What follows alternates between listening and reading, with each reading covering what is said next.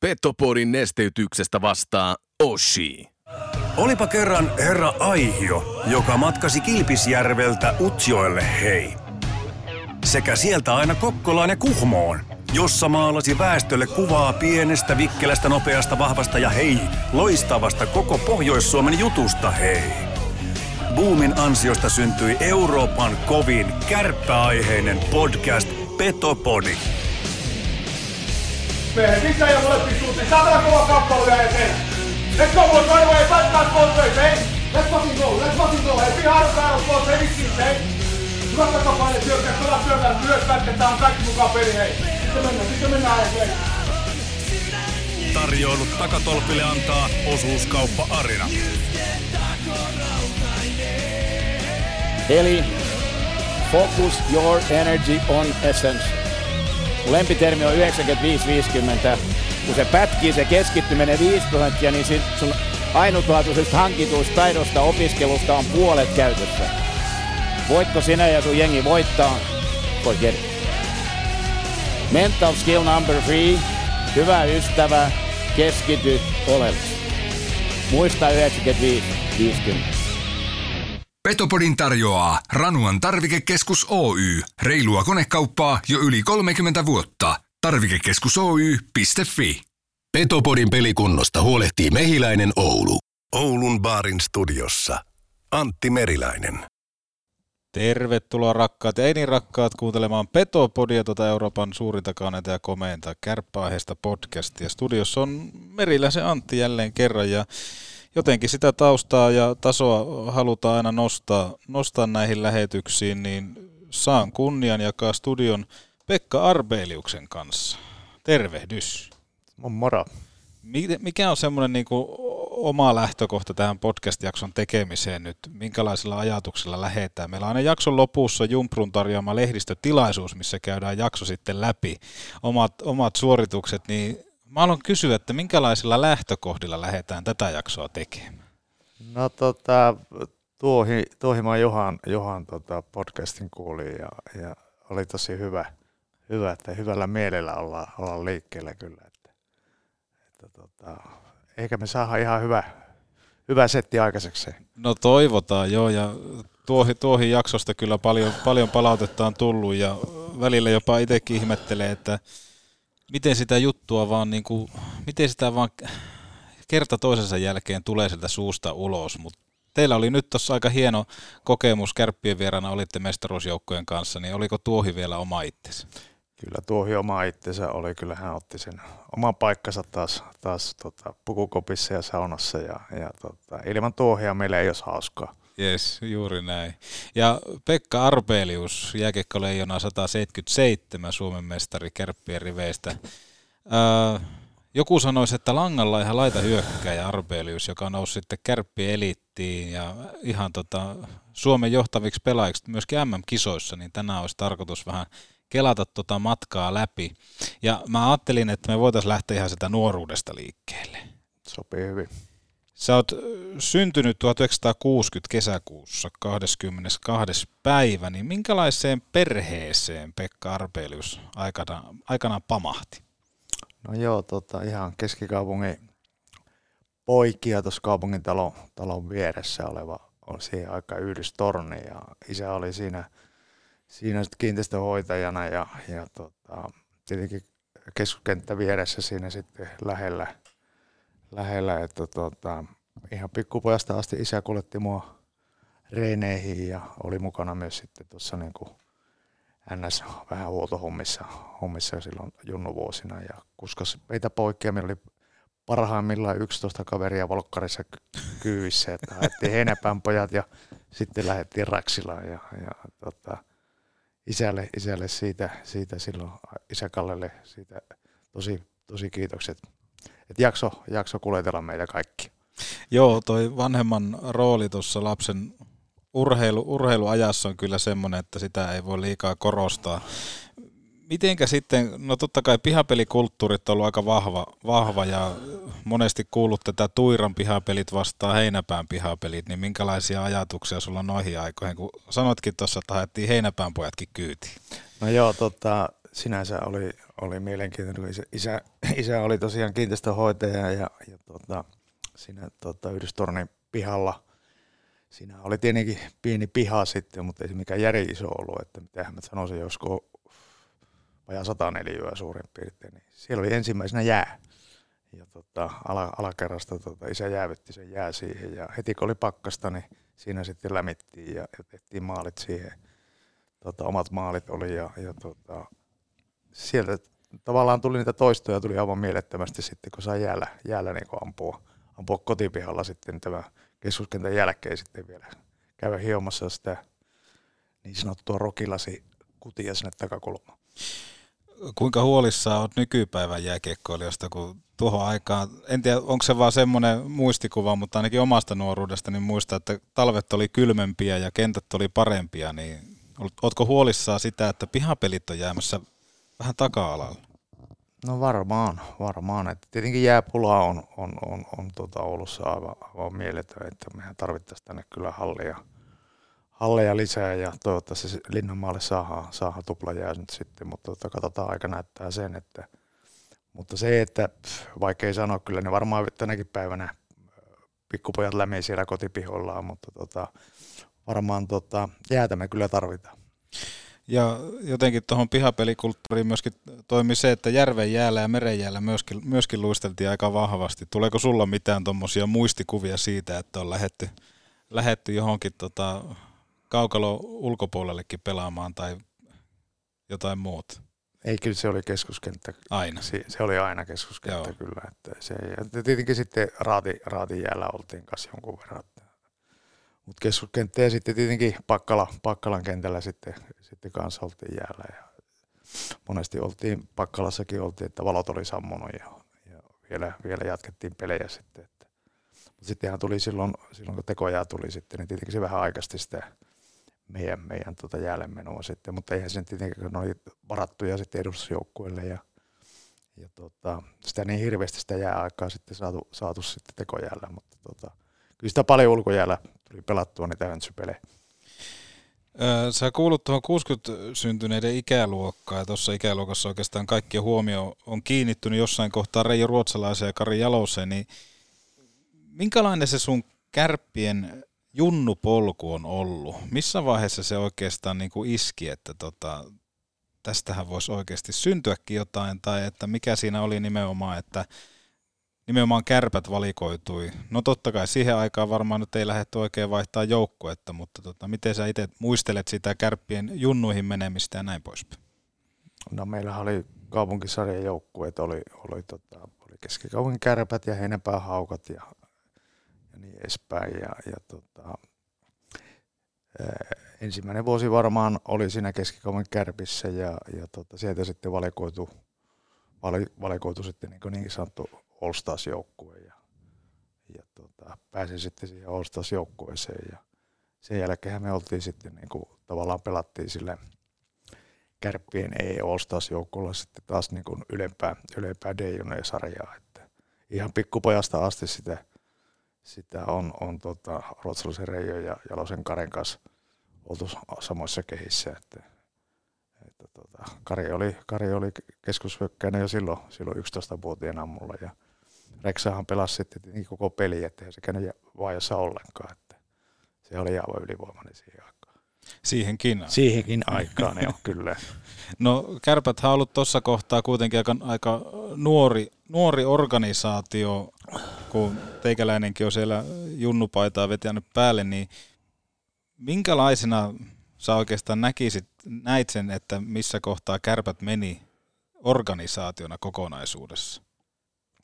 Vaikeahan sitä pikkupoikana sitä ajatellut. Mä muistan vaan, että meillä oli, oli tota, Pikkaraisen Aatu oli se johtohaumo siellä, siellä tota, ja oli se aikanaan se kolo, kolo tuossa Aleksarin kavulla, missä edustusjoukkueen niin varusteet oli ja mailoja oli ja niitä kuolattiin sitten siinä, että jos joskus joku maila sai ja muistan pikkupoikana tuo Kanniasen Arto numerolla 14, niin siinä oli semmoinen, se oli kiva kaveri sillä tavalla, että se aina antoi mulle mailla ja sitten mä aina vuoli itselleni sitten, sitten tuota mailla ja, ja tuota, mutta tota, kyllähän se silloin vielä oli niin kuin, varmasti niin kuin lapsen kengissä olevaa, olevaa toimintaa. Että.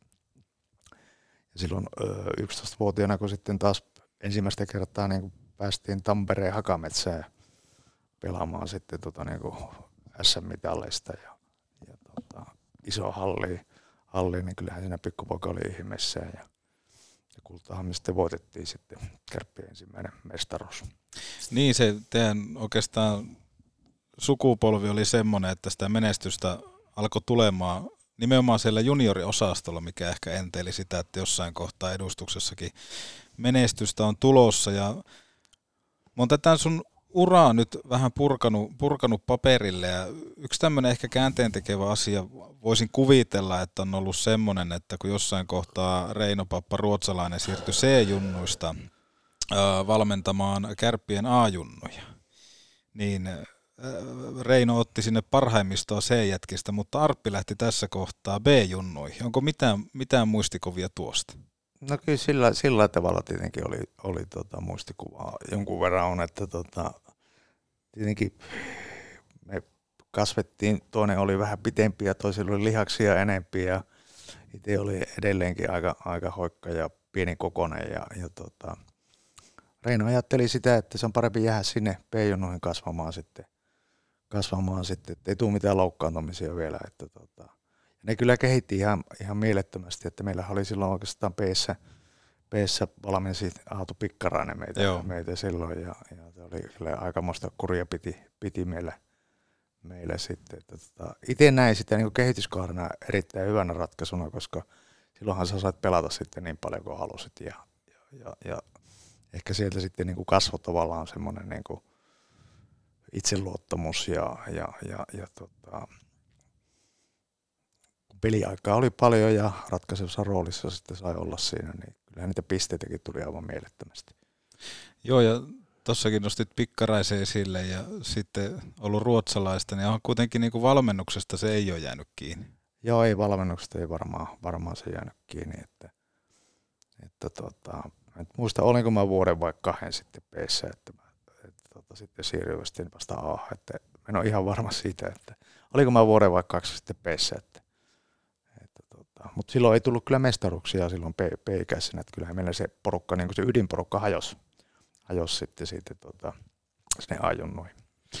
Se työnteko myöskin palkittiin ja A-junioreissa ja sitä seuraavalla kaudella 46 pistettä 26 otteluun ja A-junneen pistekuninkaalle se siirtyminen ehkä sinne isompiin ympyröihin, eli puhutaan miesten peleistä kokonaisuudessa, oli ehkä semmoinen niin kuin luontainen jatkumo ja Kärpäthän oli siihen aikaan nimenomaan karsinnoissa säilyttänyt se sm paikkansa, kun Arponen, ei, anteeksi, Arpelius hyppäsi sitten tuohon edustusjoukkueeseen, niin minkälainen muutos se oli? Paljon puhutaan nykypäivänä, että kun tullaan nuorena, nuorena edustukseen, niin mitä muistikuvia sulla on siitä, että kun sä, sä hyppäät sitten loppupelissä, loppupelissä SM Liiga joukkueeseen, joka on justiinsa sitten säilyttänyt nimenomaan sen liikapaikan siellä?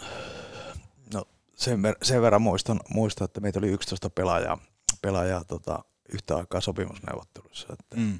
kaikki, kaikki, kaikille annettiin paperit ja tuhon nimi alle. alle. Ei sinne summista puhuttu mitään. Että saat, saat vaan niinku sopimuksen, niin kuin, että ehkä jotain pisterahoja mahdollisesti. Oli bonuksia on, vielä. Niin, oli bonuksia, mutta ei siellä mitään niin sopimussummia ollut. Että kyllä se oli ihan, ihan nollilla menti. Pääset sai luistimet ja mailat ja pääsi pelaamaan. Tuliko niihin omat nimet? Ma- mailoihin? Joo, mailoihin alkoi tulee sitten omat nimet ja, ja, ja tota, ja hienoa siihen aikaan, että oli oma nimikko maila ja, ja, ja itse ollut noiden mailojen kanssa vähän niin kuin liiankin tarkka, että millivilleksi on kutsuttu aikana. Mistä tämä, onko pitänyt lapaa hioa vai mikä siinä on ollut taustalla? No e, eiköhän se, se no lapaa tietenkin hiotti aika paljon ja kun aina ne mailat, puumailahan on elävä maila, siis sillä tavalla, että samanlaista mailaa ei puumailla ole kahta samanlaista, että jokainen maila on vähän erilainen ja, sitten se legendaarinen, legendaarinen Milliville nimi tullut siitä, että Eka erän jälkeen piti mailaa pitentää pari milliä ja toisen erän jälkeen, kun selkä alkoi taipumaan, niin sitä otettiin taas se pari milliä pois. Et siellä huolto, huoltonaula oli pikkupalasia sinne, sinne tota, mailan päähän. Eli tuo, kun ei ole ollut vielä näitä komposiittimailoja, niin sä oot oikein kunnolla päässyt tuunaamaan sitä mailaa. No joo, kyllä sitä. Mulla oli siis, mailahan oli semmoinen vähän niin kuin tämmöinen junnumailan mailan kokoinen. Se oli hir- hirveän pieni, pieni, pieni ja, ja, ja, tietenkin halusin, että se on kevyt. Ja sen takia mullakaan ei ollut erkkaria lavassa, vaan mulla oli semmoinen, semmoinen niin kuin tota, haskipalanen siellä, siellä alalla, että se olisi pikkusen pehmentynyt, että se olisi mahdollisimman kevyt. Et erkkarilla pelannut? Ei. Siis haskipalanen? Haskipalanen sinne alareunaan ja, ja se sitten kiekolla värjättiin mustaksi. Jumalauta. Toihan on kova juttu. En ole, ikinä en ole aikaisemmin tavannut pelaajaa, joka ei erkkaria käyttäisi. Jalosan Kari oli toinen. Oliko? Oli, sillä ei ole koskaan mitään, se oli vaan lapa. Eli Kojo meni, meni kans myöskin haskille? No, sillä ei ollut haskia. Ei ollut edes sitäkään? Ei. Joo. No sen takia, kun se kiekko totteli Kojollakin niin hyvin. Ei, se oli niin pehmeä. saisiko näistä, saiko näitä niin haskipalasia vielä nykypäivänä jostain? Saa. Se, siis se, on, se on semmoista valkoista urheiluteppistä, joo, joo. On, on, niin, mitä käytetään niin vammoihin ja tämmöisiin. Joo. No tässähän joku kuuntelee, kun kuuntelee, niin jos sitä kilpailuetua haluaa ottaa tälle päivälle, niin tossahan voisi olla potentiaa. No joo, mutta mailat on tänä päivänä niin. niin keveitä, että sitä hyötyä sitä ei kyllä enää saa. Että, että tota, tietenkin toinen, toinen haski oli sitten se, haskin käyttö oli nuppi. Mm. Kun siitä haskista sai semmoisia pari millisiivoja sitten vettyä, niin joo. siitä sai sitten niin hyvän nupin tehty. se huolto ei oikein tykännyt sitä, kun haske, haskeja meni niin paljon, ne oli aika kalliita. Joo oli niin sanottu firman viimeinen teippi, mikä kummeleissakin aikanaan nähtiin. Valmennuksesta on puhuttu jonkun verran, on nostettu Pikkaraista ja on nostettu Reino Pappa Ruotsalaista, mutta yksi tämmöinen suuri valmentaja kärppien historiassa on totta kai Kari Mäkinen, joka valmensi, valmensi tota kärppien edustusjoukko, että kun Arbelius liittyi tähän, niin tota, ainakin huhujen mukaan sä oot ollut melkoisessa kunnossa jos sen ihan väärin muista, niin Kärppien kirjassakin kerrottiin, kuinka Arbelius saattoi juosta vaikka 40 minuuttia portaita ennen peliä. Joo, se jäi, jäi itsellä semmoinen, että mistä se tuli, tuli silloin, silloin tota, että ennen peliä, peliä tavallaan piti saada se roppa jo siihen kuntoon, että se on varmasti sitten eka erässä rautaa siis sillä tavalla, että on heti, heti valmiina siinä ja sitten mä huomasin vuosien, vuosien varrella sen, kun mä tein, tein sitä tota, ennen kuin me alkujäätä oltiin, niin mä tein 40 minuutin reinejä. Niin se kantoi sitten loppukevästä niin kuin tavallaan ekstra, ekstraa sitten, että, että kestävyyttä sitten oli, oli tota, niin kuin, tavallaan tuli oma, oma toimisesti siinä, siinä lisäksi, että portaat oli kyllä tuttuja ennen, ennen peli alkua ja, silloin kun sitten taas Ruotsissa oli muurussa, niin tota, ruotsalaiset kaverit katto, katto kyllä pitkään, pitkään, vaikka oli pakkasta 15, niin mä lähdin vuorille juoksemaan sinne ja tuon sitten vaan tuota, valkoisella, valkoisella huurulla, huurulla sitten tuota, tuota koppi, että missä sä oot ollut. Ja, mutta se oli mun tapa. Joo. Ja mä koin sitä, että mä keväällä oli sitten taas, mä sain sitä ekstra. Joo. Ja sehän kertoo sitä, että sulla on ollut hirveän hyvä hapeuttokyky. Oliko se pohja nimenomaan jääkekon kautta tullut vai oliko sulla mitään muuta semmoista niin sanottua sivulajia nuoruudessa tai jossain muussa, vaan ihan pelkästään lätkän ympäriltä kehitetty tuommoinen pohjakunta? Kyllä se tuli, tuli kesällä, kesällä juoksemisella ja, ja tietenkin, no joo, kyllä se juoksemisella varmaan on tullut se, se pohjakunto, että kestä, kestävyysominaisuudet oli kyllä, kyllä ihan, ihan maajoukkuetasollakin ihan huippulukka. Mestaruusjoukkojahan siitä sitten tuli, niin kuin puhuttiin jo tuossa vähän aikaisemminkin, että nimenomaan ne menestykset siellä junnussa ja, junnuissa ja sitten lahjakas, lahjakas pelaajamateriaali, omat, omat pojat. Mikä loppupelissä teki Kärpistä aikanaan mestarin 81 vuonna? Mikä se oli se, se koko juttu? Oliko se nimenomaan se, että se oli niin oululainen ja kaikki rakasti logoa vai, vai mikä? No kyllä mä näkisin, että siinä oli oikein, oikein määrä sitten niin sitä ikäjakaamat. Siinä oli vähän kokeneempaa kaveria, torkkeli, torkkeliveljekset ja ja sitten meidän tämä nuor, nuorisokasti kasti sitten, tota, Kiimalainen tietenkin pitää ottaa, ottaa huomioon siinä. Siinä. Ja sitten tämä meidän vahva, vahva 60, 61, 59 syntynyt, Joo. Suikkanen 59 syntynyt, 61 A, Ruotosen Arto, Arto Huikari, huikari, että kyllä meitä, meille sieltä niin kuin tavallaan se nuorisokaarti niin kuin jylläsi siihen, siihen kakkoskenttään silloin ja, ja, ja tota, Siihen aikaan ei pelattu neljällä kentällä, että meillä oli kolme kenttää. Ja se kolmoskenttä oli vaan sitten semmoinen pitokenttä, joka pyrki pitämään sitten nollapeliin, nollan vastustajan niin tuo ykköskenttä niin pimennossa. Ja Kämäräisen Jöke oli siinä, siinä taas sitten niin loistava, loistava hyvänä luistelijana, niin pystyi pitämään vellun, vellunkin silloin aikana tota kurissa. Eli nimenomaan toi, niin kuin, että siellä oli tosi paljon myöskin sitä yksilöä, yksilöä, niin se on ollut myöskin semmoinen iso vahvuus tuossa koko joukkueessa. Kyllä, juuri näin, että tietylle, siis edelleenkin mitä joukkueita rakennetaan, niin sitähän rakennetaan tietyille paikoille oikeita Kyllä. pelaajia edelleenhän se on siihen aikaankin ollut ihan sama asia. Ja tuossa saunaillassa perjantaina, kun oltiin, oltiin tuolla, tuolla tuota OP-saunossa ja, ja tuota, Kämäräisen Jöke sanoi, sanoi sitten sille Huhtelon Pertille, joka oli siihen aikaan niin GM, jonka kanssa sopimuksia tehtiin, että tota, miksi hänelle ei maksettu palkkaa sitten kunnolla, kun hän oli pitokentässä, että ei hänen tarvinnut niitä pisteitä tehdä. Joo. Että, tota, mutta ei se Pertti siihen, siihen osannut, osannut vastata. Että, että Jöke halusi, että hänkin olisi saanut vähän euroja enemmän, pitää siihen aikaan markkoja enemmän, että kun tärkeitä roolia. Tänä päivänä arvostetaan Kyllä. paljon enemmän sitä, mutta eihän silloin katsottiin vaan, että paljon piste, pisteitä. Ja katoinkin tuossa tota, ihan sattumalta, kun muuttohommissa on tässä nyt, niin tota, katsoin vanhaa yhtä pelaajasopimusta. Niin siellä aika mielenkiintoisesti, että siellä oli pisterahat, kilometrikorvaukset ja sitten missä, mikä on sijoitus aina yhden neljänneksen jälkeen. Se palkka putosi aina, aina sen mukaan, se nousi tai laski ja, ja, ja tota, et eihän tänä päivänä semmoista ole toihan vähän niin kuin nykyään, jos olet myyntitöissä jossain firmassa. Ja siellä, kvartaalihan siinä. Kvarta, niin nimenomaan, että Joo. mennään sen mukaan, niin toi on hämmentävä.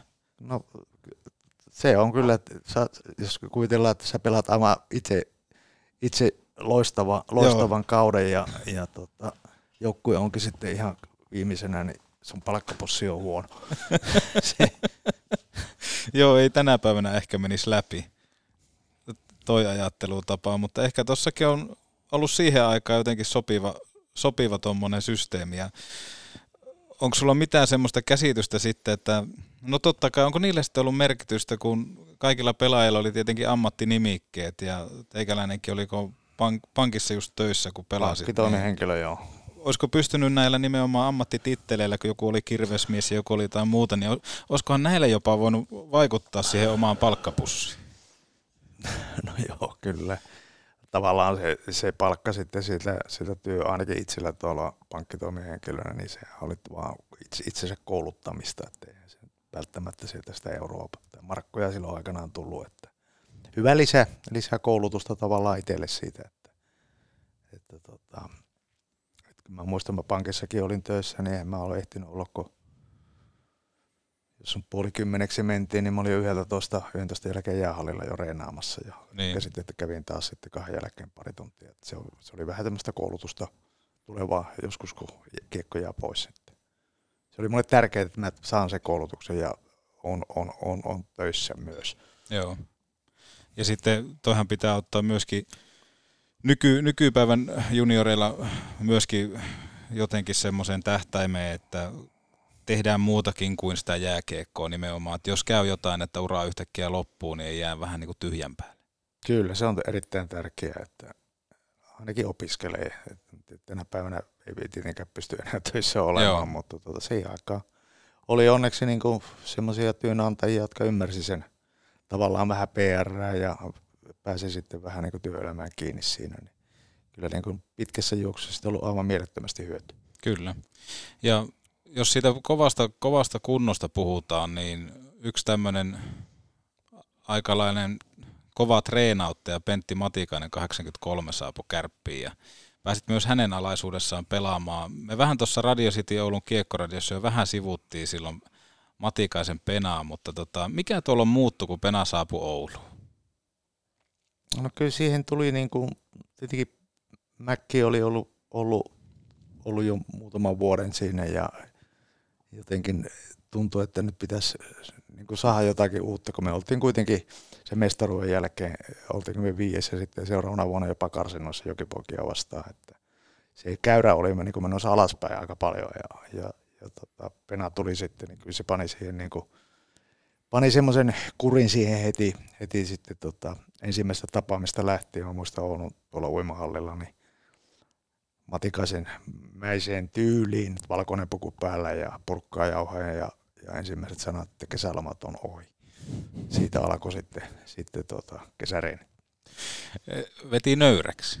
No se veti nöyräksi. Tietenkin itse itse mietin sitä, kun olin juuri varannut tota, Roodoksen matkaa, että, että miten se tälle käy nyt, että tota, ei muuta kuin jäin sitten, kun pojat lähti muut pois sinne, ja Penän kanssa juttelee siinä, ja Penä sanoi, että kyllä hän luottaa sinne, että sä reinaat sillä Roodoksellakin, että, että käy reissu pois, mutta älä puhu kellekään. Niin. Ja kuitenkin, että kun puhutaan avain pelaajasta, niin myöskin heillehän täytyy antaa nimenomaan omaa vähän vapauksia ja myöskin sitä luottamusta. No joo, luottamustahan siinä varmasti haettiin, että tota, tietenkin säännöt pitäisi kaikille olla samat, mutta tota, eh, ehkä se nyt Pentti luotti minun, Pena luotti minuun sitten siinä vaiheessa, antoi, antoi se viikon käydä, käydä lämpöisessä. No nyt kun rikos on vanhentunut, niin kuinka paljon tuli tehtyä omaa toimisi reissussa? Pena kuitenkin kuuntelee ja tekee edelleen muistiin.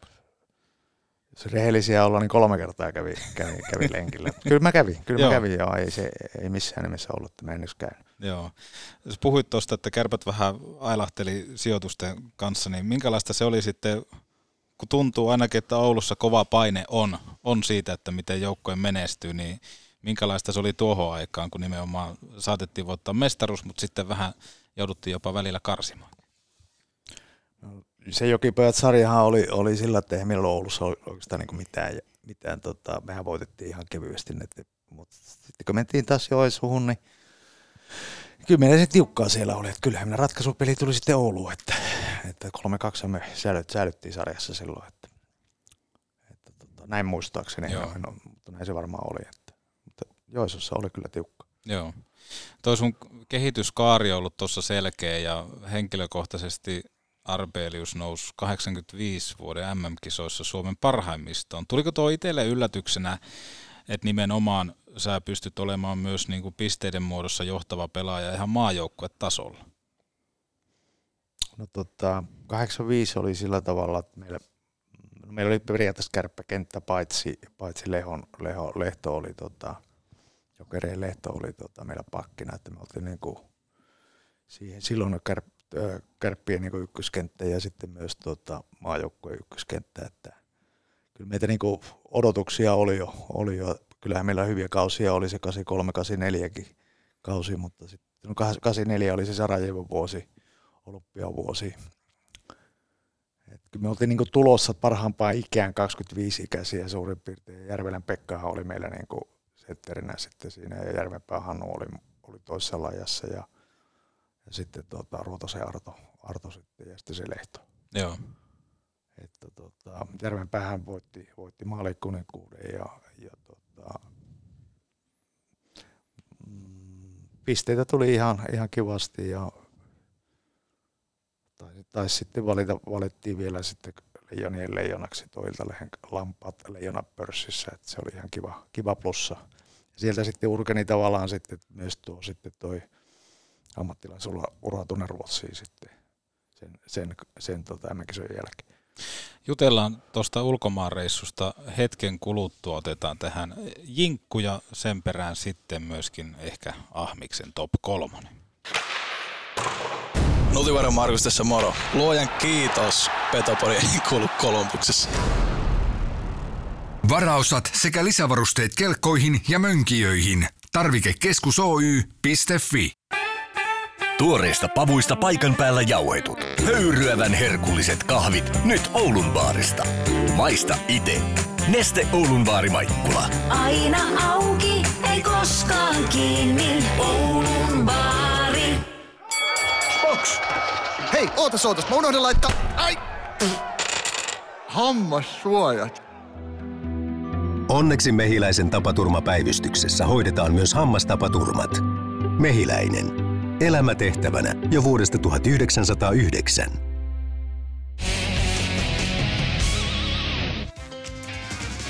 Ahmiksen top kolme.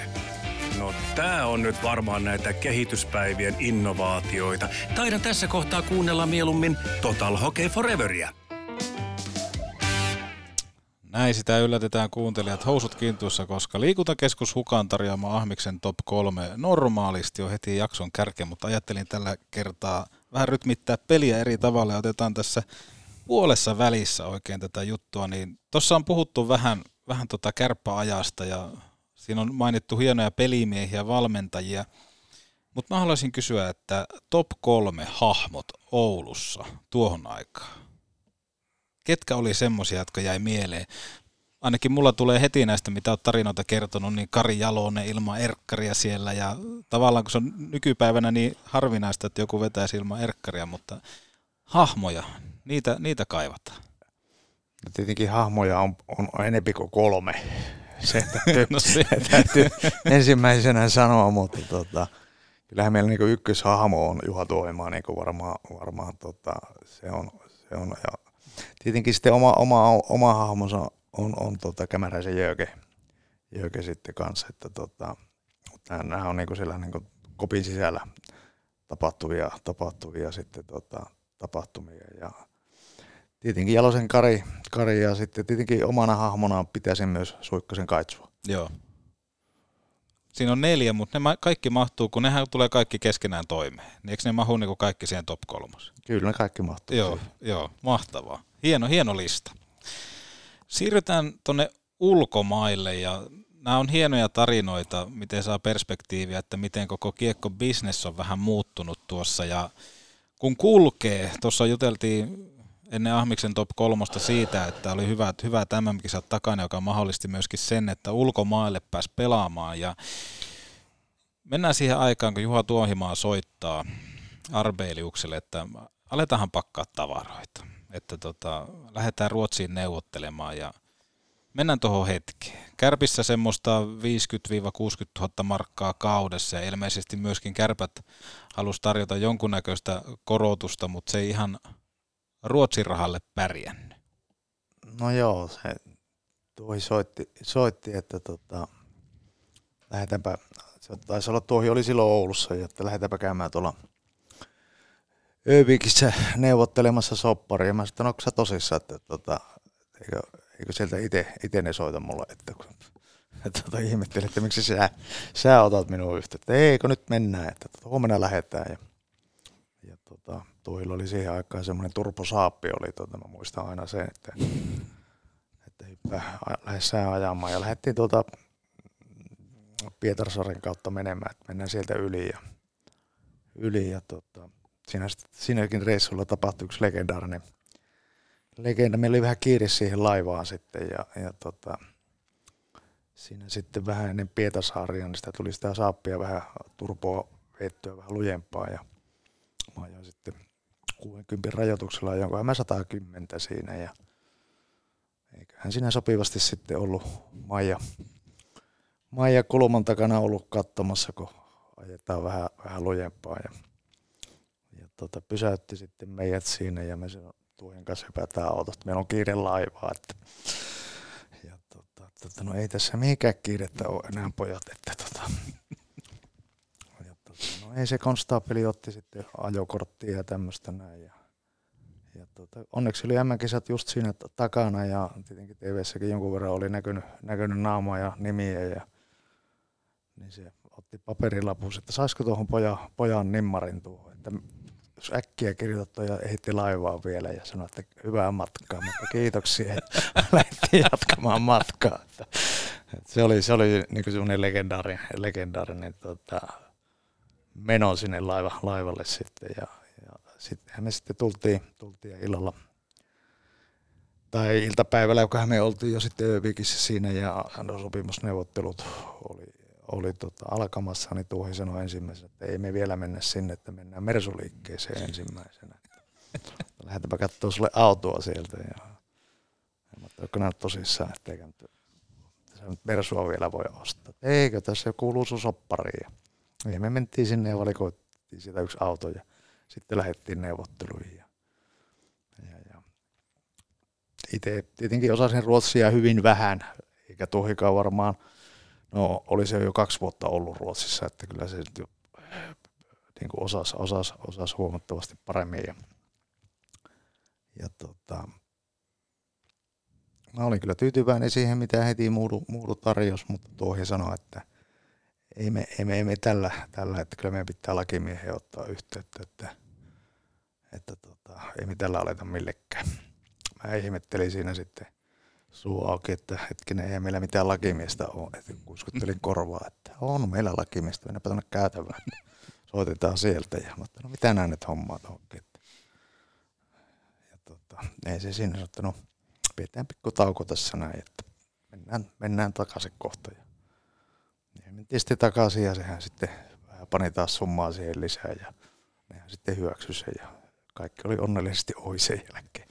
Niin ja tuo kertoo mun mielestä ihan mahtavasti tuosta, tuosta tuohin ajattelutavasta, koska totta kai Mercedes-Benz kuulu sopimukseen ja tietojeni mukaan Mooduun ensimmäinen tarjous oli 400 000 kruunua kaudessa, mutta se nousi 500 000 kruunua. Niin kyllä, kyllä tässä niin kuin on aikamoinen tapa neuvotella. No kyllä se, se lakimiehen käyttö sata, sata se toi lisää, että, että tuota, siitä, siitä, edelleen kiitos Tohille. Joo. Kuinka, kuinka paljon sua itseä jännitti, koska voisin kuvitella, että astun sun saappaisiin, niin hätäisesti olisin laittanut nimen lappu, että pelottiko sua missään vaiheessa, että tämä menee vähän niin kuin perseelleen tämä juttu? No ei me, ei me sillä tietenkään pelottanut se, se mutta tota, kyllähän se niin kuin ensimmäistä kertaa tuommoisessa tilanteessa, että koska se sopimussumma, mitä, mitä Muuru tarjosi, niin Joo. sehän oli, oli 5-6 kertaa parempi, mitä, Kyllä. mitä tota Kärpissä oli ollut. Että se niin kuin yllätti, että vielä tässä niin kuin aletaan rokottaa, niin se oli niin kuin yllätys ehdottomasti. Joo. Aika, toi, toi on kyllä niin, niin hieno tarina, että tota se on hyvä, että se on jäänyt elämään. Ja siirrossa myös toki kärpät sai 300 000 markan tämmöisen, oliko se karanteenimaksu vai miksi sitä kutsuttiin? Joo, ne sai karanteenimaksun 300 000 siitä ja tavallaan sen sopparissahan oli sitten vielä myös se, että aina yksi vuosi 25 pinnaa pienenee sitten, jos palaa takaisin Suomeen ja kahden vuoden jälkeen se piti olla 50, 50 pinnaa pienempi, se olisi ollut 150 50 000 markkaa siihen aikaan. Että oli siinä sopimuksessa, mutta sitten taas oli tämä seuraajan välinen sopimus oli ihan toisenlainen, josta me en yhtään mitään. Joo. No sulla oli kokemusta SM-liigan puolelta, sitten oli menestystä myöskin tuolla MM-kisoissa. Minkälainen Ruotsin pääsarja oli? Tuliko yllätyksenä joku tietty asia? Tavallaan tuli yllätyksenä se, kuinka taitavia ne oli. Ja sitten taas, että pelityyli oli niin erilainen, että sitä siellä ei niin kuin, tavallaan sitä, tietenkin pelattiin myös Suomessa, mutta ei, ei noin paljon, että sitä aina otettiin sitä niin kuin tavallaan sitä, että ei lähdetty ensimmäiseen hyökkäykseen, ei toiseen, vaan kolmanteen vasta lähettiin. Että sitä koko ajan sitä kiekkoa niin kuin puotettiin ja puotettiin ja sitten täyteen vauhtiin. Ja sitten se pelaajien niin kuin se taitotaso niin kuin kauttaaltaan oli, oli tota yllätys, että ne oli niin hyviä. Joo. Sanoit, että jonkun verran ruotsia ymmärsit, mutta et kuitenkaan ehkä ihan täydellisesti, niin miten tuo kieli, kielipuoli sitten otettiin siellä haltuun? No tavallaan se jääkikko kieli on kyllä Joo. sitten aika helppo, helppo oppia hyvin nopeasti siinä, että tota, ei, se ei tuottanut niinku ongelmia, että, että tota, mutta Juha Tuohillahan oli tietenkin, kun hän oli, ei ollut sillä tavalla opiskellut niin paljon kuin itse oli opiskellut, niin eka vuonnahan Tuohille tuli niitä – reenitellä kokelo 11 ja oli sanottu, niin se oli vaan että joo joo. Ja sen jälkeen sen leipinimi oli joo koska hän ei ollut reeneissä kello 11. joo, joo. Joo, hän on ollut kyllä joo, joo mies. Mutta toi on ehkä tossakin, toi yksilötaito tuolla Ruottissa, niin se on, se on monelle yllätys, minkälaista se oikeasti on. Mitenkä teillä otettiin sitten joukkuessa ulkomaalaispelaajat vastaan? Paljon ainakin on kuullut myöhemmin Ruotsissa pelanneita, että siellä käsitellään kyllä tosi hyvin ja on nimenomaan semmoinen iso yhteisö. Joo, kyllä se niin kuin sillä tavalla toiminta, toiminta niin kuin kaikkinensa miettii, että aina, aina kun johtokunta tai joku näki, niin ensimmäinen kysymys, että miten, miten perhe voi. Joo. Ja, ja se oli niin kuin outo ihan Oulussa koskaan kysyä, että miten Joo. perhe voi. Kyllä. Että se lähdettiin sieltä purkaa jo sitä, niin kuin, että, että sulla on kaikki hyvin hyvin, että voiko auttaa jotakin, onko joku ongelma tai jotain tämmöistä. Ja, ja, ja e, tietenkin ensimmäisenä tuli se pyykkihuolto, että se oli niinku ihan ihmeellistä, että siellä niinku huolto pesi, pesi pyykit ja, ja sitten pelipaikkakunnan sun ei tarvinnut itse kantaa vehkeet. Se oli niin kuin aivan käsittämätöntä, että sä menet vaan, vaan koppiin ja sulla on siellä valmis paikka, paikka ja sulla on kaikki nupit ja haskit valmiina siinä omalla paikalla ja se on joka kerta aina sama paikka, mihin paikka kun olet kerran ollut siinä, niin se oli seuraavan kerran se oli taas samalla paikalla. Eli tullaan tavallaan tuommoiseen, mikä Ammattien- tänä, niin tänä päivänä on ihan täysin normaali. Se on ihan normaalia, mutta siihen aikaan 80-luvulla niin ei, ei, ei Suomessa ollut tällaista. Missä meni sitten fanikulttuuri? Paljonhan Ruotsissa itsekin käynyt vastikään katsoa pelejä, niin se tunnelma on aika hieno. Oliko se tuohon aikaan samanlainen, että siellä... Kyllä se oli, ja ehkä se suurin, suurin Tukholmassa tietenkin AIK oli, se, Joo. oli oikeastaan se äänekkäin. Äänekkäin kyllä luulee oli kanssa aika, aika semmoinen, että kyllä siellä ääntä, ääntä oli, että kyllä se hallithan oli täynnä aina, mutta niillä oli omat laulunsa silloin, että se oli niinku uutta. Uutta ja eihän täällä Suomessa ole mitään lauluja siihen aikaan ollut. Se on juuri näin. Mutta toi on mielenkiintoinen, että miten perhe voi ja mitä kuuluu. No tässä kohtaa täytyy varmaan mennä siihen perheeseen, koska tietojen mukaan myöskin kaksoset syntyi siellä Ruotsissa. Tämähän pitää paikkaa. Joo, kyllä. Noora ja Laura, Laura syntyi Hövikissä silloin aikanaan. Ja, ja tota, siihenkin liittyy yksi legendaarinen juttu, että, että tota,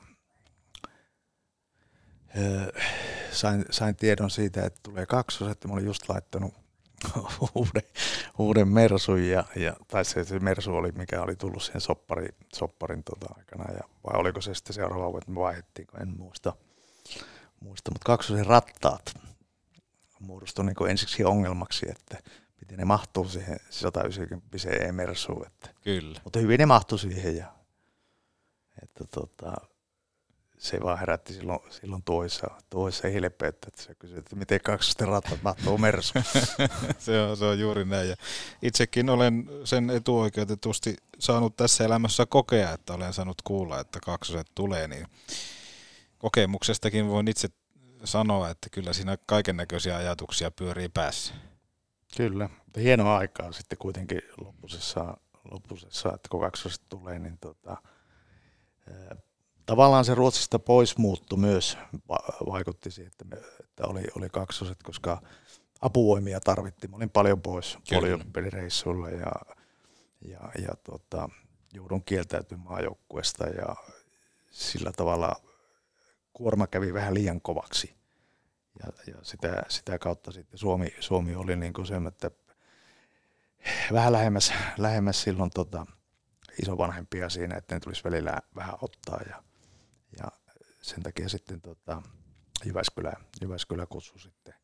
Lähellä oli tietenkin Turku, Turku Tepsi kanssa siinä, että ja viime metreillä, viime metreillä sitten aamulla, aamulla sitten vielä sainasi, sainasi jyppiin sen, sen sopparin, se Helko Varaupi oli silloin toimitusjohtajana siellä ja se ei päästänyt mua missään nimessä lähtee, lähtee Turkuun Tami, Tamin tota, haastatteluun sinne. Saatiin sitten kolme vuoden lappu tehtyä. Joo, ja tässä oli nimenomaan, että myöskin Ouluun olisit voinut tulla, mutta ilmeisesti kärpät ei rahallisesti pystynyt kilpailemaan sitten Jypin tai Turun kanssa.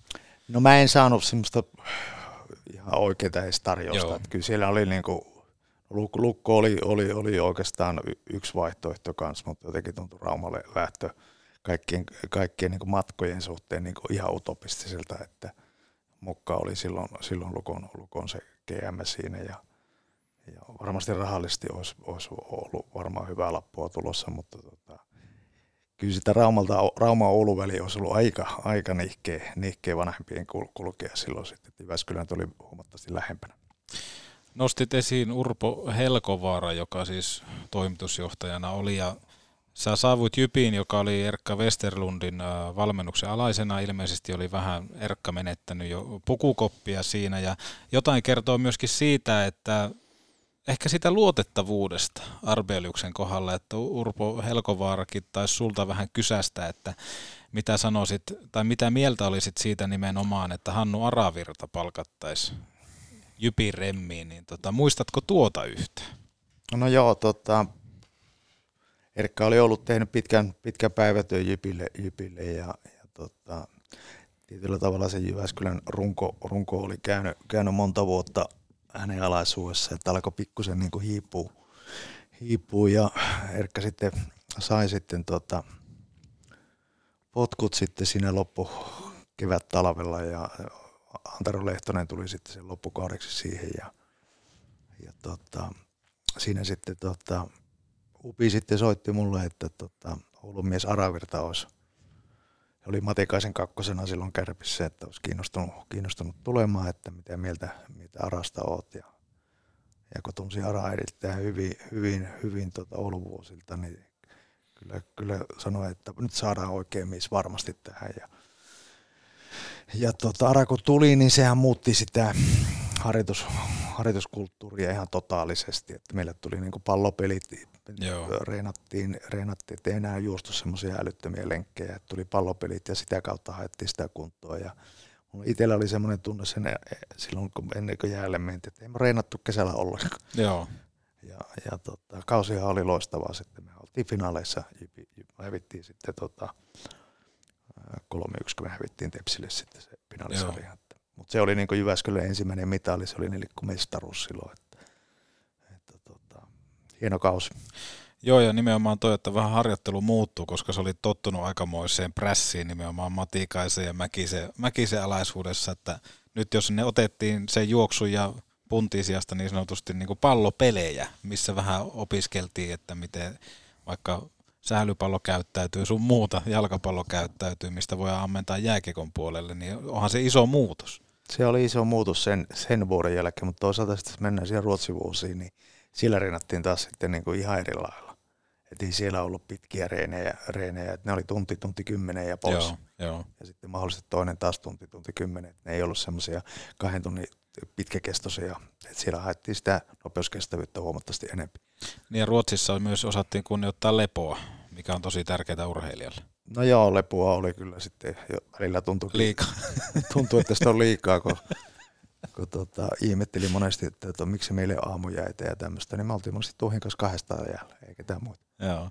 Mikä se nuoren Araviran vahvuus oli tuossa? Nimenomaan, että uskaltaa vähän ajatella myöskin eri tavalla, että muutti sitä harjoittelukulttuuria vähän, mutta minkälaisena valmentajana sä muistat nuoren Hannu Aravir? Hyvin sosiaalinen.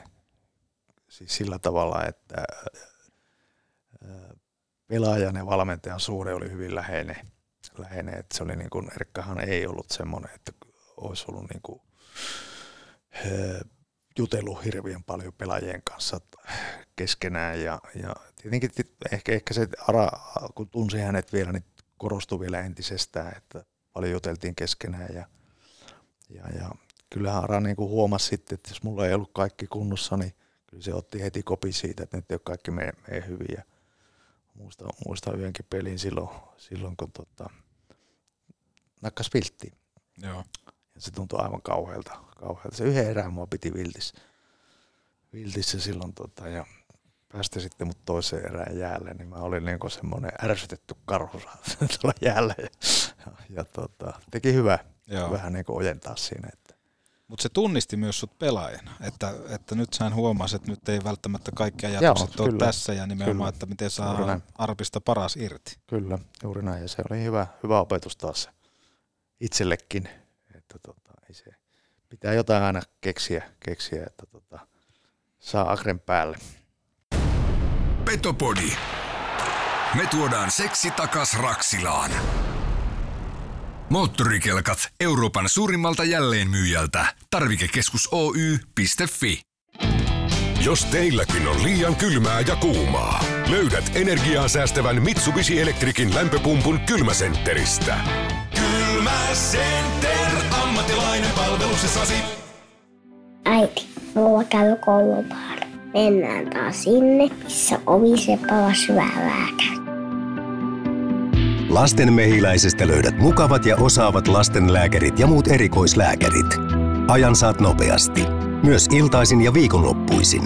Mehiläinen. Elämä tehtävänä jo vuodesta 1909. Kun lasi rikkoutuu, silloin suorantuu Oulun lasipalvelu.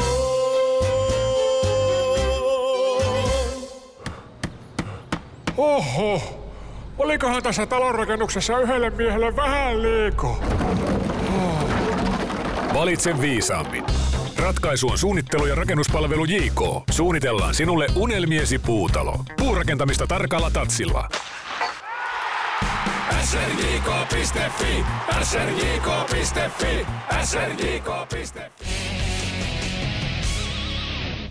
Palataan kotiin tässä kohtaa ja äh, oikeastaan semmoinen niin tuli aika viimeistä MM-kisoja ja Ouluun, Ouluun palaaminen ja kaikki kuitenkin oli muuttunut jollain tasolla, kun Ouluun tuli takas, niin aika oli erilainen, koska kärpät pelas ykkösdivisioonassa. Minkälainen ajatusmaailma sulla oli nimenomaan kärppiin paluusta? Oliko se rakkaus sitä kotikaupungin seuraa, että se täytyy saada jälleen kerran sinne, mihin se kuuluu, eli SM Liiga? Joo, kyllähän se järkytys silloin oliko, oliko tota, kärpät putos, putos tota, divariin, divariin jokereita vastaan silloin ja se itsellä kuitenkin oli siinä jossain vaiheessa, niin kuin, että palataan, palataan sitten 90-luvun alulla, alulla kärppien liigarijoukkueeseen ja kun oli divarissa, niin tota, mutta sitten taas sitten se kolmas vuosi siellä Jyväskylässä, niin se tietenkin vähän kypsytti sitä, että no katsotaan miten tässä, tässä nyt käy sitten. Ja, ja, ja sitten valittiin vielä 90 sitten tuohon Perniämäkisen joukkueeseen. Ja olin kieltäytynyt silloin 89, 89 kisoista ja Matikaisen Pena sitten soitti, että olisiko se nyt, onko sulla nyt mitään menoja sitten, että tulisiko se nyt kisoihin mukaan ja mä sanoin, no kyllä mä nyt voi lähteä, lähteä kun hyvissä ajoin, ajoin tota, ilmoitit, ilmoitit sen, että tota, voin lähteä siihen, siihen leiri, leiritykseen, koska tota, se edellinen vuosi 89 oli, että soitto tulee sinun playoffien, playoffien jälkeen ja mä olin niin ajatellut, että mua ei valita ja yhtäkkiä mut valitaankin sinne ryhmään ja, ja mä, en mä silloin lähde. Mutta mä sain sen hyvissä ajoin sitten tietää, että tota, oot, oot ryhmässä ja, ja tota, me Jypissä silloin me, me taittiin puota, puota tota, välierissä Ilvikselle, kun me hävittiin silloin ja alkoi sitten kuuden viikon, kuuden viikon tota, M-kisäleiritys siinä sitten ja, ja tota, siinä oli sitten myös, myös nuo SM Liikan päättäjäiset oli, taisi olla laajavuorossa Jyväskylässä oli ne päättäjäiset ja siinä vaiheessa se sitten niin kuin tavallaan, mä olin vähän niin kuin lupautunut, että kyllä mä, kyllä mä tuun kärppiin, että lähdetään, lähdetään siihen. Ja en ollut tietenkään vielä allekirjoittanut sopimusta, mutta olin luvannut, että kisat kun loppuu, niin tehdään, tehdään paperi sitten ja tota, mutta sitten kuusi viikkoa siellä leirillä, leirillä sitten ensin lähdetään tuonne Ranskan alpeille kymmenen päivän happileirille ja AP-maajoukkueella, niin josta nyt loppusessaan kaksi pelaajaa vaan pääsi sitten M-kisoihin, niin tuntuu aivan hurjalta, hurjalta ajatukselta, että tota, satsataan niin paljon, mm. että se lähtee P-maajoukkue periaatteessa jo leiritykseen, että joukkue muuttui niin mielettömästi sitten sen, se taisi olla Ilves Tepsi finaalisarja silloin ja jonkun verran tuli NHL-pelaajia sitten Christian Ruuttua ja, ja, tota, ja sitten siinä oli vielä niin kuin Kurri ja Tikkanen oli vielä tota, mm, että miten Edmontonilla menee, tuleeko ne siinä ja, ja tota, mun kisapassia ei silloin heti leimattu siinä, niin saatat olla vähän kypsä siihen maajoukkojen hommat. Se oli niin pitkään siellä mukana ja, ja eka pelin jälkeen sitten paljastui, että Tikkanen ei tuu, että tota, sut, sut, sut laitetaan ykköskentän laittaa siihen. Että Joo. oli niin kuin tavallaan siihen, siihen ykköskenttään niin ajateltu oman roolinsa ja pääsi sitten tsekkipelin pelaamaan sitten niin kuin tavallaan ne ensimmäiset, ensimmäisen tota, pelin siinä ja sainkin siinä heti eka maalin tehtyä siinä. Että. Mut sitten tapahtui se Venäjä, Venäjä-peli oli seuraava peli siinä ja yllättäen yhtäkkiä pelasinkin jo kahta vaihtoa Venäjää tai Neuvostoliittoa vastaan. Sitten, sitten tapahtui taas se, mitä yleensä mulle on aina Neuvostoliittoa tai Venäjää vastaan tapahtunut, niin sormi poikki, että tykkää lyödä noille sormeille aina sitten. Ja Joo. Sitten jäi kisat, kisat kesken ja, ja silloin päätin, että tämä oli sitten viimeinen, viimeinen MM-kisareissu ja siihen se sitten niin tavallaan loppui, että sitä 81 Tukholma Göteborgin mm. kisoista kymmenen vuoden tavallaan rupeama oli ohi sitten. Niin ja siitä sitten kärppii sormi murtuneen. No joo, siitä sitten, sitten tota kesken kisojen Ouluun ja en muista oliko se sunnuntai vai lauantai päivä, päivä, niin maanantaina, maanantaina soi puhelin, että tota, Kustaa Pubnikki soittaa. Tai, no joo, hän osasi huonoa suomia, mutta suomia kuitenkin, että jäälissä alkaisi maanantaina kello, kello 10 jääreen. Mä että hetkinen, että mä oon kuusi viikkoa ollut tuolla maajoukkueen mukana ja pelit päälle vielä. Joo, mutta ei sulla jalat ole rikki. ei muuta kuin päästä päähän loisteleen tunneksissa.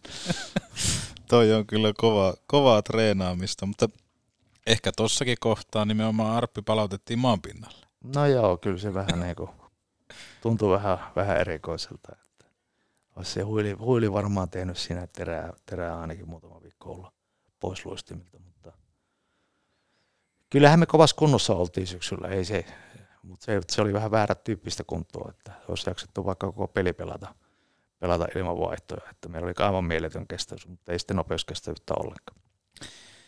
Siitä johtajuudesta varmaan kertoo myöskin se, että nimenomaan Gustav Bubnik, niin hänen kanssaan myös otit yhteen jossain Espoon vierasottelussa, niin mitä ajatuksia jälkikäteen siitä, mikä, mikä sua alkoi turhauttamaan? Mistä sä tuo jutut Siis no, tässä on tämä Petopodin toimitus on tämmöinen, että me kuule kaivetaan vaikka minkä näköistä tietoa, että meillähän on saattanut olla mikrofonit jo silloin siellä kopissa. Aivan, aivan. Pääsinpä yllättämään. Joo, tota, taisi olla silloin Espoota vastaan, tämä olikin Espoota vastaan se peli ja, ja tota, olisiko halunnut 4-0, me oltiin häviöllä eka erän jälkeen ja tota, Gustav Pupnikki sanoi silloin, että, että tota, yritetään pelata niin, että tulisi mahdollisimman vähän enää omia. Ja, ja, ja, tota, mä sitten mä olin, mä olin kapteenina, kapteenina tota, ja tota, nousi sitten ylös siinä ja, ja, ja tota, se publikki ei kuitenkaan, se oli niin lähtenyt sieltä kopista pois, että mä, mutta se vissiin kuuli sitten, kuuli sen sitten, sitten kun mä nousin pystyyn siinä ja sanoin, että ei me, ei me tuolla publikin systeemillä pelata yhtään erää enää, että tota, aletaan tosiaan pelaamaan, karvaamaan ja aletaan tosiaan tsemppaa, että me jo vielä voittaa tämä peli. No se kuuli se sitten siinä käytävällä, se hyppäsi takaisin sinne, sinne koppiin, että mitä sinä pikkupoika minua älä neuvomaan. no, siitähän se sitten lähti tämä, ei siitä mennyt taisi mennä kuin vähän reilu viikko, niin meillä oli eri valmentaja. Joo. Tuossa kuitenkin kaksi erilaista maailmaa kohta. Miten muuten pelissä kävi? Äh, sitä en muista paljon, mutta kyllä me muutama maali tehtiin, että se varmaan olisiko ollut joku 6-3 sitten se lopputulos, että Joo. Päästiin, päästiin kuitenkin vähän, vähän tekemään siinä, siinä niitä maaleja. Mutta tuo, tuo kertoo myöskin rohkeudesta mun mielestä, jos miettii sua pelaajana, että nimenomaan sullakin on näkemyksiä siitä ja nimenomaan pokkaa nousta ja sanoa vähän vastaan, että mennään näin. No joo, tavallaan tulihan siitä palautetta Joo. sitten, että, että sä hyppäät niin valmentajan silmille niin joko joukkueessa, niin ei se tietenkään niin oikein, oikein, että se olisi voinut vo- fiksumminkin hoitaa, mutta siinä, siinä tilanteessa elettiin aika voimakkaasti sillä tunteilla ja se oli sen, sen ajan ratkaisu siinä sitten, että, mutta tota, ää, muistan siinä Espoon pelissäkin, niin sattumoisin siellä sattui pelaamaan semmoinen kuin Jere Lehtinen, Mm. joka taisi tehdä siinä hattu tempo siinä pelissä. pelissä. Että niillä oli aika hyvä ryhmä silloin. silloin tota. Et se ainakin se Jere jäi, Jere jäi siitä Espoon porukasta mieleen. No kärpät sinnitteli ja yritti, mutta sitä nousua ei sitten tullut vielä tuossa kohtaa. Niin kävikö sulla koskaan mielessä, että ei tästä tule yhtään mitään? No kyllä se tietenkin se, kun sitä oli satsannut silloin heti silloin 99 siihen, että se nousu tapahtuu nyt. Että meillä kuitenkin, meillä oli hyvä joukkue. Kyllä. Et sieltä kuitenkin Jyväskylästäkin Jipistä tuli silloin Huikari Juha tuli, tuli vahvistukseksi. Öö, Oli Kamesia, oli Tsekkejä, muitakin posekkia, posekkia siinä ja, ja tota, nuorina, nuoria pelaajia voisi laskea, että oli Palsolaa ja no niin, niin mä pff, no se taisi lähteä kesken kauan sitten Joo. pois siitä, mutta meillä oli ku- kuitenkin oli, oli, oli Lo- Loposta, oli Ahoa, että meillä oli ihan, ihan liikatason niin joukkue. joukkue. Ja taas Tappara taas oli kauden, ennen kauden alkua liikassa, että veikattiin jopa mestariksi.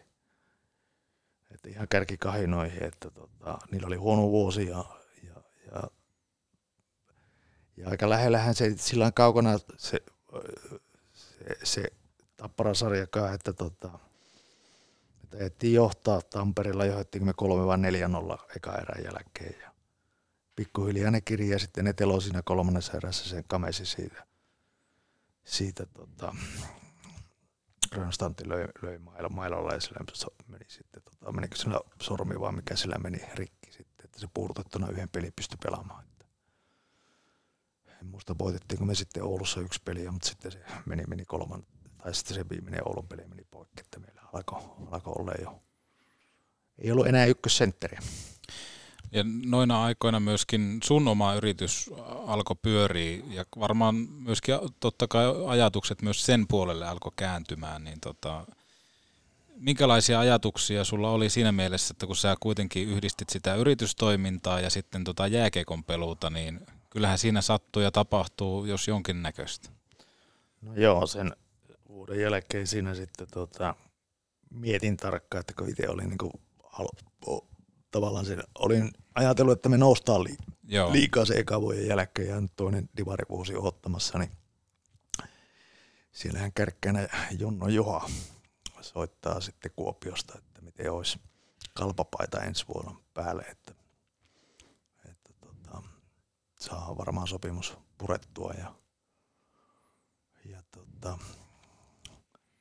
ei muuta kuin Kuopioon sitten ja neuvottelee Johan kanssa ja, Johan löi hyvän, hyvän tarjouksen, tarjouksen tota pöytään ja sitä puntaroin siinä pitkään, pitkään, että mikä on se, se oma liiketoiminta oli siinä, siinä yksi oikeastaan se suurin syy, etten hypännyt sitten tota kalpan paitaa ja tavallaan vähän harmittaa se, että Tuhimaa Juha oli, oli tulossa kans sitten sinne kalpaan, että siellä oli tosi mm. hyvä joukkue, oli, oli tota, näitä tsekkejä paljon siinä, että taisivat olla sitten jopa, jopa finaaleissa silloin. Että. Joo. Mutta se vaan kääntyi sen työ jotenkin vei siinä, että mä ajattelin, että nyt lähden niin kuin vuodeksi pois, että olin hyvin rakentanut sitä omaa yritystä jo vähän päässyt noihin rakennusliikkeisiin kiinni siinä ja että menee mureneeko ne sitten, jos mä lähden, lähden takaisin sitten tota, pois täältä, että no vaikea sanoa, kumpi oli oikea ratkaisu. Mutta selvästi vähän harmittaa ehkä, että mitä jos, jos olisit lähtenyt Kuopion kalpaa siinä kohtaa? No tietyllä tavalla vähän harmittaa, mutta tavallaan sitten myös harmittaa se, se Jypin hommakin sillä tavalla, että Tepsi voitti sitten mestaruuden, että mä olisin ollut siellä sitten ja, ja sitten taas siinä vaiheessa oltu Jalonen Suikkanen ja minä olisi oltu samassa, todennäköisesti samassa kentässä, että tässä olisi ollut tämmöistä niin kuin legendaarista niin kuin vanhaakin sitten, mutta näitä on aina vielä jälkikäteen aivan turha miettiä enää, että mennään eteenpäin. Mennään eteenpäin, ja, mutta tuota jäin itse miettimään, että miten hän olisi neuvottelussa käynyt, kun vastassa olisi ollut Juha Junno, että olisiko toiminut vielä tuohin legendaarinen, että soitetaan tässä kohtaa agenteille. Olisiko siellä Juha nostanut sitten Satkulla sitä sopimusta? Mä en usko, siis se oli, ihan, siis se oli hyvä se sopimus. Joo. Se ei ollut, niin kuin, se, mun mielestä se ei ollut se ongelma. Se, siinä ei ollut niin mitään mun mielestä, mutta jos tietenkin jos tuho, jos tuohi olisi tullut siinä, niin, niin tota, olisi se voinut muuttua taas. Ja, mutta tota, sitä yhteyttä meillä ei silloin ollut. Joo, nimenomaan. No Kärppiä odotti konkurssi oikeastaan tuossa kohtaa ja myöskin startti tuolta kakkosdivisioonasta ja sille reissulle ei enää Arbeelus lähtenyt mukaan, niin kuinka raskasta se oli katsoa sivusta, kun tota rakas, rakas seura kokee aikamoisen myllerryksen? Se oli kova paikka. Tavallaan se lähti, lähti tota, että mehän lähdettiin rakentamaan, rakentamaan taas semmoista huippujoukkuetta silloin, silloin tota, oliko se nyt kausi 93, 94? Joo. Neljä ja, ja tota, Kärpissä oli toimitusjohtajana Rovaniemeltä tullut Suopajärvi. outo, outo kaveri mullekin oli silloin ja, ja tota, tuntuu, että sitä rahaa on, rahaa on Kärpillä nyt erittäin paljon, että kootaan nyt oikein iso, iso tähti, tähtiryhmä siihen ja, ja tota, meni sitten ne, sopimusneuvotteluun, niin se antoi paperin mulle, tee itse sopimus. Että tota, sä osaat se itsekin tehdä. Että, no, ei muuta kuin itse rastaan sopimuksen siihen ja tuo on ihan ok. Ja anna sen paperit, joo, tää on ihan ok, että olisiko sulla ketään muita pelaajia. Mä että no, Jalosen Kari olisi tietenkin kiva, että soitin Kojolle ja Kojo, Kojo, Kojolle, että tuota, nyt tänne näin, että täällä, täällä, täällä on euroja tai markkoja silloin, että nyt kannattaa tulla tänne. Ja, ja Kojo, Kojo lensi sitten Ouluun ja teki kans hoppari siinä ja samalla sitten tota, Sinisalo Ile tuli siinä samalla mukaan sitten. Ja, no meillä oli sitten jo ykköskenttä aika paketissa siinä ja tietenkin pakkeja puuttu sitten. No Reksahan pitää tietenkin saada. Ja Sukerta rahaa löytyy. Reksa tuli sitten ja, ja, ja sitten tota, Raution Kaitso tuli sitten kanssa, joka nyt kuitenkin oli maajoukkuetason kanssa puolustaja. Meillä oli aika, aika huikea ykköskenttä siinä ja pelithän kulki suur, suhtkot hyvin sinne, sinne tota, alkosyksyyn. Oltiin varmaan aika kädessä siellä ja, ja, ja sitten alkoi tökkiä, alkoi palkanmaksu tökkiä ja ei enää tullut kappalakkoja ja siinä vaiheessa Kojo sanoi, että hän lähtee pois täältä ja, ja niin lähti Ile ja, Ile ja Reksa ja tietenkin itsellä oli se oma yritys ja tietenkin alkoi ikäkin olla sitten jo Mm. kolme neljä, kolme neljä ja polvet ei enää ollut siinä samassa tekissä, ei pystynyt reenaamaan enää niin paljon ja mä että kyllä on pakko jäädä tänne ja, ja sitten kun oli vielä kapteenina siinä, niin en mä voi lähteä jättää, jättää tota, joukkuetta, mutta tuota, kyllä se loppu, lopputalvi sitten oli semmoista, kun palkkaturvasta haettiin, haettiin sitten rahaa ja sen mukaan, mitä oli pöytäkirjassa nimi, nimi niin sai, sai sitten tuota palkkaturvasta sen rahan ja, ja tota, muistan sen legendaarisenkin Turun reissun, että tota, hyväkö oli, oli tota, maksaa pussi, pussiin pensa, pensa tota, päästiin perille ja ja, ja vielä sitten semmoinen, semmoinen se pöytäkirjaan piti se nimi saa, saa, että mä pari erää siinä pelasin ja mä olin etukäteen, että mä en enää kolmatta erää pelaa ja Jalosen Kari asui silloin Turussa, niin mä, sanoin, mä kahden erän jälkeen lähden sitten junalla painaa. Mulla on työpäivä seuraavana päivänä. Ja tota, lähdin siinä pieneni Mikulle sanoa, että mä lähden nyt, että tämä riittää mulle. Ja unohdin sanoa päävalmentaja Pekka Karjalalle sitten sen, että tota, mä poistun, poistun pois tästä ja no kolmannessa erässä tuli sitten ylivoima ja Pekö ei tiennyt sitten mitään, että mä oon, mä oon jo häipynyt, häipynyt pokusoja suojaa ja tota, no niin ylivoimakenttä Arppi, missä se on? Mies oli kopissa jo ja, ja on, tota, nämä on niitä surullisia, surullisia juttuja, mitä, mitä silloin tapahtui. Ja kausi sitten veettiin, veettiin loppuun ja sen jälkeen sitten oli se kakkosdivisiona kutsu ja mä siinä kesän vielä vähän reenailin ja tota, jääreenit sitten tota, alkomassa ja sopparia ei vielä ollut siinä ja tiesi, että siellä ei niin euroja tai markkoja, markkoja ole, ole, ole tota, maksaa, että pitäisi niin periaatteessa se palkka tienata sitten mainosmyynnillä, että jos meinaat, meinaat pelata ja näin poispäin. Ja viikon, viikon siinä, tai viisi päivää oikeastaan kävin, kävin niissä jääreeneissä ja tota, päätin, että kyllä se tässä, tässä nyt on, että aletaan siirtyä tuonne golfin pariin. Mä voisin kuvitella, että loppupelissä toi konkurssi on ollut kärppien tämän päivän pelastus, koska silloin saatiin myöskin semmoiset tekijämiehet paikalle, ketkä sitä lähti sitten rakentamaan nimenomaan omista junioreista ja niistä täsmävahvistuksista. Ja niin kuin tossakin, totta kaihan teillä oli omat juniorit, kojot, kojot ja reksat sun muut, mutta vähän lähettiin ehkä tuommoista viimeistä työntöä tekemään sinne ilman siitä, että onko tämä kannattavaa, että rahaa on, tee itse sopimus, että eihän toi niin kuin voi montaa vuotta tuommoinen kestääkään. No joo, eikö se oli niinku semmoinen hyrskyn mer- mer- merkki jo silloin, voisi suoraan sanoa, että ihmetteli jo. Joo. Mutta eihän sitä tietenkään pelaajana tiennyt, mikä siellä tilanne on, on, on siellä taloudellisella puolella, että mikä se, mikä se, että se et siinä nyt yritettiin vielä, että jos se vaan onnistus sitten semmoinen viimeisenä hätäkeinona, mutta ei, kyllä sehän oli, oli surkeeta se loppu siinä sitten, että, että silloinhan mä sitten lopetin, lopetin ja tota,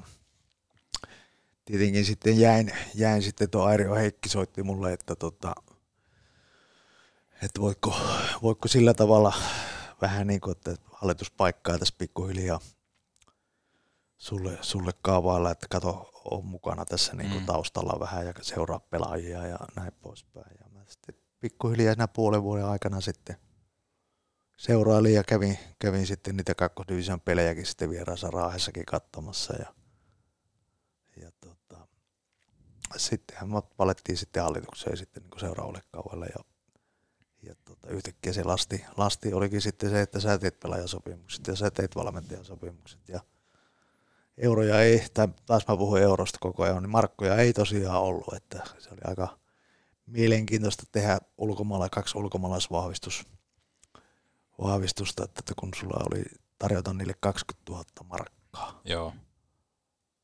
että saat tänne jonkun, jonkun tota, pelaajan sitten. Ja, niin sieltä kaksi, kaksi sitten lähti, Frantisek Bouchard ja, ja mm, hetkinen se toisen nimi oli, no en nyt muista. Pusardin muistan, oli lentokentällä vastassa sitä ja ihmetteli, että mi- mitä himputtia sillä on matkatavarana siinä mukana, niin se oli kuntopyörä. Ja mä ajattelin siinä vaiheessa, että nyt on ainakin niin asennetta kaverille tuo oman kuntopyörän. Ja, ja tota, sehän olikin sitten, sehän oli aivan loistava se. Joo. Here, Heberbert oli se. Joo, Ian se, Hebert. Ai, joo. Tota, Pusarihan, sitähän tuli ihan NHL pelaaja. Joo. Taisi voittaa pistepörssinkin silloin, silloin Divarissa. Ja, tai silloin, niin joo, Divarissa, kun nehän nousi silloin Joo. ykkösdivisioon. Ja Bouchard mun mielestä pienenä poikana kun katsoo, niin se näytti myös se nimi hienolta paijassa. No joo, se, se on jäänyt aina, aina tota ranskalaistyyppinen. Joo, joo. Kyllä. No johtava pelaaja kentällä, mutta mun mielestä oikeastaan Arbeliuksen rooli ja kärppien historiassa on ei ole ehkä tarpeeksi korostettu, koska mun tietojen mukaan myöskin uhrauksia on tehty nimenomaan tuossa konkurssin, konkurssin lähettyvillä ja sen jälkeen, koska Pyykösjärven omakotitalokin pantattiin. Ja panttia vastaan myöskin kärpät oli saanut konkurssissa menettämiä pelaajaoikeuksia takaisin Arsenal Oyltä, niin kerro hieman tuosta uhrauksesta.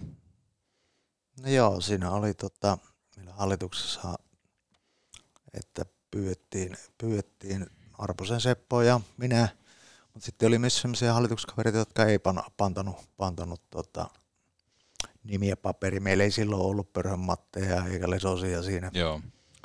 siinä ja tota, no, usko siihen tekemiseen, että me saadaan tämä, kun tiesi, että varmasti kärpät tulee jossain vaiheessa noussa, että tuskin mulla talo lähtee tässä, että kyllä mä voin pantata sen. Ja, siinä oli vain pieni ongelma, unohdin, unohdin mainita sitä, sitä kotiväelle siinä, siinä tota, että mä oon tehnyt tämmöisen, tämmöisen liikun ja meillä sitten kauden päättäjäiset tuolla vaakunassa ja, ja tota, siellä sitten kirjanpitäjä tuli sitten sanomaan ex-vaimolleni, että, tota,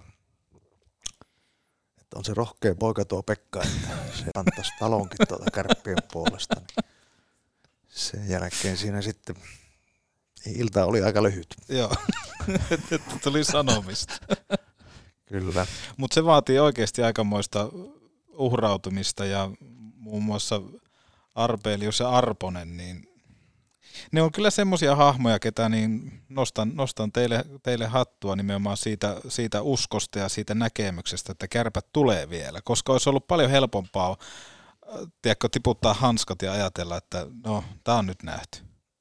Joo, kyllä siinä niin Seppo, Seppo taas tämmöisenä niin johtohahmona oli, oli kyllä niin vahvassa roolissa ja, ja, ja mitä siinä sitten niin sen ensimmäisen puolen vuoden aikana sittenhän Juha, Juha astui silloin vuodenvaihteen jälkeen, jälkeen remmiin ja mä muistan, kun se soitti mulle silloin, tota, taisi olla lokamarraskuussa, mä olin, mä olin golfaamassa Espanjassa ja että uskaltaako hän tulla kärppiin. että kun häntä mietityttää se tosi paljon. Ja mä että no, sä oot aivan, siis sä oot niin vähän samalla niin kuin Ara silloin, että mm. sä oot Mm. just oikea tyyppi tähän näin tulemaan, että mulla ei tosiaan riitä aika. Aika, että tämä tarvii, tarvii toimitusjohtaja, joka alkaa niin kuin tekemään, että mulla on, mulla on oma siviilityö, että en mä ei, Mm. en mä ei millään ja voi apuna tietenkin olla, olla hallituksessa. Ja niin se Juha sitten tuli ja sittenhän homma alkoi todella kääntyi niin kuin yö ja päivä alkoi sitten, että kun tuli ammatti, ammattitoimitusjohtaja siihen, niin kyllähän alkoi tapahtua. ja loppu on historia, mutta tämä on kyllä semmoinen, että haluan nimenomaan sulle nostaa isosti hattua siitä kaikesta, mitä olet kärppi eteen tehnyt, koska mä veikkaan, että moni nostaa aina Arposen ja Junnon, mutta kyllä Pekka Arpelius myöskin kaipaa kunniaa omasta mielestä tässä kohtaa. Joo, kiitos, kiitos. No, kymmenen vuotta suurin piirtein oli silloin sitten tuossa kärppien hallituksen ja säätiössä, että sittenhän meitä niin kuin, tavallaan se ydin, ydinryhmä, mikä oli Lesonen ja Teretefi ja Pörhö ja, ja tota, itse, itse, niin pikkuhiljaa jäi, jäi sitten uusille ka- kasvoille annettiin tila. Puhutaan hetki siitä, tässä on aikamoinen matka ollut, jos mietitään sitä kuvaa, että minkälaisen jääkiekkuuran saat kokea sieltä, kun lähdettiin pihapeleistä ja auto oli täynnä myöskin heinäpääläisiä ja käytiin myös matkaa, matkaa Ruotsissa ja oltiin MM-kisoissa johtava pelaaja. Sen lisäksi nähty myöskin Jypin paitaa ja tota kärppien taapertamista, mutta myöskin mestaruus. Niin minkälaisen jääkiekkouran Pekka Arbelius sai kokea? No kyllä täytyy tyytyväinen olla, olla tota, että tietenkin hienoja hetkiä oli, jos mietitään niin kuin Canada Cupia, siihen aikaan mä olin itse, oliko mä 20, 21, pääsen pelaamaan tuonne Edmontoniin silloin tota, maailman parhaita pelaajia vastaan ja, ja olihan se uutta, uutta tota, 15-20 000 ihmistä, siinä on Wayne Gretzkyt ja kaikki Mike Bossit vastassa ja, ja, ja, ja tota, Larry Robinsonit, nämä legendaariset.